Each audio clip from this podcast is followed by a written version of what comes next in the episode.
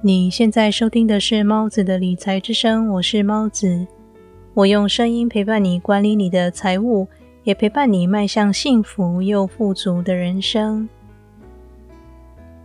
上期节目，我和你介绍在《有钱人想的和你不一样》这本书当中的第十一个财富档案：有钱人根据结果拿酬劳，穷人选择根据时间拿酬劳，以及财富档案十二。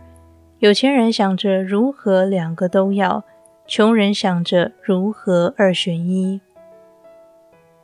哈佛艾克要我们努力提升自己，不要为自己的收入设定上限，想办法用自己的能力而非时间获得财富。另外，他也告诉我们，与其在生活中为某件事做抉择，不如问问自己：我如何两者兼得？虽然这世界上没有完美的人生，但是透过这个问句，我们能够用更开放的方式思考每个问题，便能够在不知不觉中得到更多我们真心喜爱的事物。这期节目我将和你分享财富档案十三：有钱人专注于自己的净值，穷人专注于自己的工作收入，以及财富档案十四：有钱人很会管理他们的钱。穷人很会搞丢他们的钱。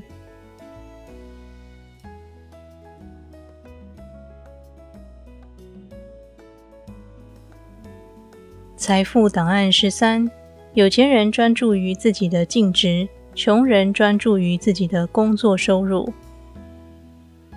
对于大多数的人来说，收入往往仅来自于工资，但是对于有钱人来说，他们总是致力于建造不同的收入来源，试图创造被动收入，例如自动贩卖机、销售线上课程、销售电子书、投资适合自己的投资标的等等。因为富人们明白，只靠薪资为生的风险很大。当有一天无法拿时间换取金钱的时候，就会失去一切。这并不代表富人们不工作。而是他们总是试图利用其他人的时间和其他人的能力来替他们创造财富，并且他们时时刻刻关注自己的净值。所谓的净值是一个人所拥有的全部资产，按照现值变卖为现金，再扣除负债所得到的数字。净值越大，就表示这个人越富有。假设你的手上持有房产、车子、股票、活期存款这些资产，如果你想知道自己的净值，那么就按照你计算的当下为基准，把房子、车子、股票全数变卖换成现金，再减去你的负债，得出来的数字呢，就是你此刻的净值。哈弗艾克在书中谈到，决定净值高低的四个因素分别是。收入、存款、投资以及简化。收入分为主动收入和被动收入这两个概念呢，我们在先前的节目里已经有分享过详细的内容了。第二是存款，存款金额多寡并没有固定数字。有人认为只要有六个月的紧急备用金，剩余的收入便可以挪作其他用途。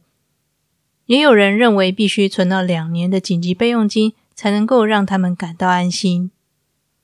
第三是投资，我们都知道，如果想致富，就必须学习投资，因此应该谨慎选择一个你喜欢的投资标的。深入研究之后呢，就开始利用手边多余的钱投入，让钱为你工作。最后一个简化是最重要也是最难做到的。每天睁开眼睛。就不断有人想办法要拿走你口袋里的钱。脸书、Instagram 或是其他网页充斥着刺激消费的广告。社会普遍的价值观认为，拥有华服、跑车、豪宅，这才是最好的生活方式。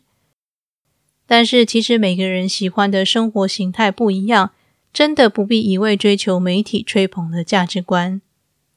无论是断舍离或是极简主义。都是在提醒现代人，有时减法比加法更能让人感受真实人生。你不需要用快速时尚的衣服塞满整个衣柜，只需要找出一个自己真正喜欢的风格。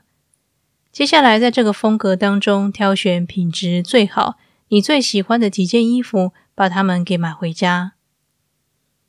你不需要从大卖场买便宜的瓷器盘塞满碗橱，只需要找出自己最喜欢的一套餐具，让它天天出现在你家的餐桌。你更不需要在每次消费型电子产品推出新型号的时候，第一时间抢购新的智慧型手机。因为新的智慧型手机很可能只是升级了照相功能，而你现在的手机其实也完全够用。极简主义者并不是完全不消费，而是把钱集中到他们最喜欢的地方，尽情的花出去。这样一来，每花一块钱都能让他们感到开心与满足。因此，想成为有钱人，就要设法从工作收入以外。增加被动收入，也要认真学习财务知识，进行适合自己风险层级的投资。最后，更别忘了过简单的生活，把钱花在你真正喜爱的事物上，这才是真正的把钱花在刀口上。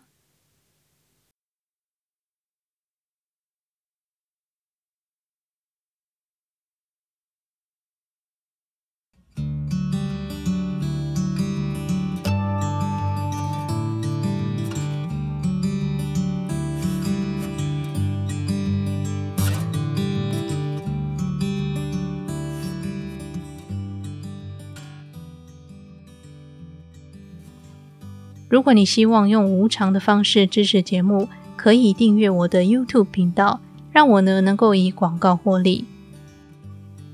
有了更多收入来源，也才能够为你继续创作更多更好的节目内容。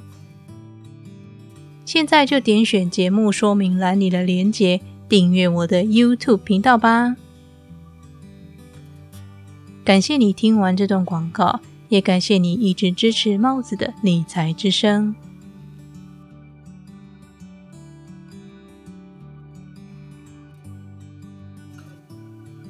财富档案十四：有钱人很会管理他们的钱，穷人很会搞丢他们的钱。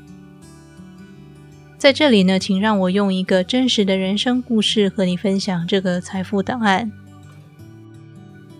马克是一个认真工作的人，他在公司呢担任主管，收入其实还不错，但是在银行里却没有什么存款，甚至还有信用卡债务。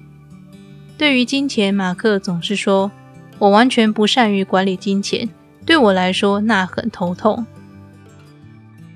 他有时也会说：“因为我现在没什么钱，就算想理财也没办法。”他从不花时间记账，不了解自己的现金流。对他来说，每个月打开信用卡账单就跟开恐怖箱一样，令他胆战心惊。每天下班之后，他总是把零钱从裤子口袋掏出来，从不仔细收好。一旦钱包里没钱了，就马上到提款机提款。当他的妻子要他把零钱收好时，他总是这么回答：“我们又不会因为那五块钱变得富有。”以上的故事充分反映了哈弗艾克在书中说的一句话：“不是你控制钱，就是钱控制你。”造成某人不懂得如何理财，可能来自过去习惯的制约，也可能是没有足够的财商。让他们无法管理自己的金钱。理财之所以如此重要，就在于学会管理金钱，也等于掌握了很大一部分的人生。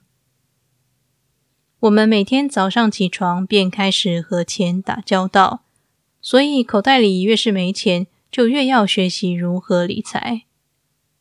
如果觉得自己体重超重，就得开始关注自己吃进的每一样食物。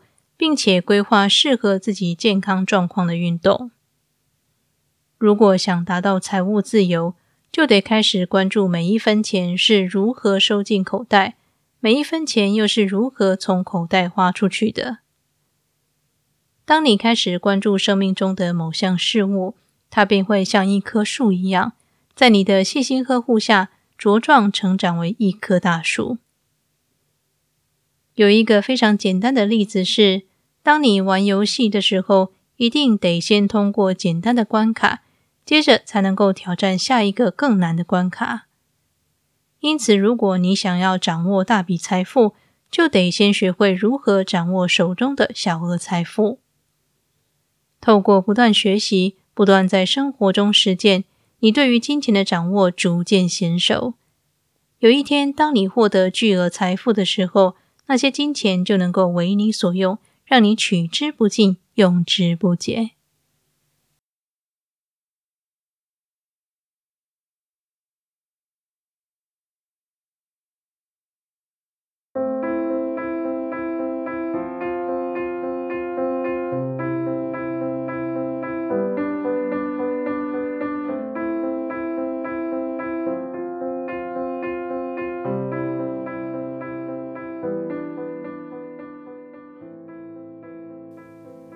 今天的理财练习题是，请开始审视自己身边的物品，试图找出自己最喜欢的风格，并且在下次消费时只购买自己真正喜爱的物品。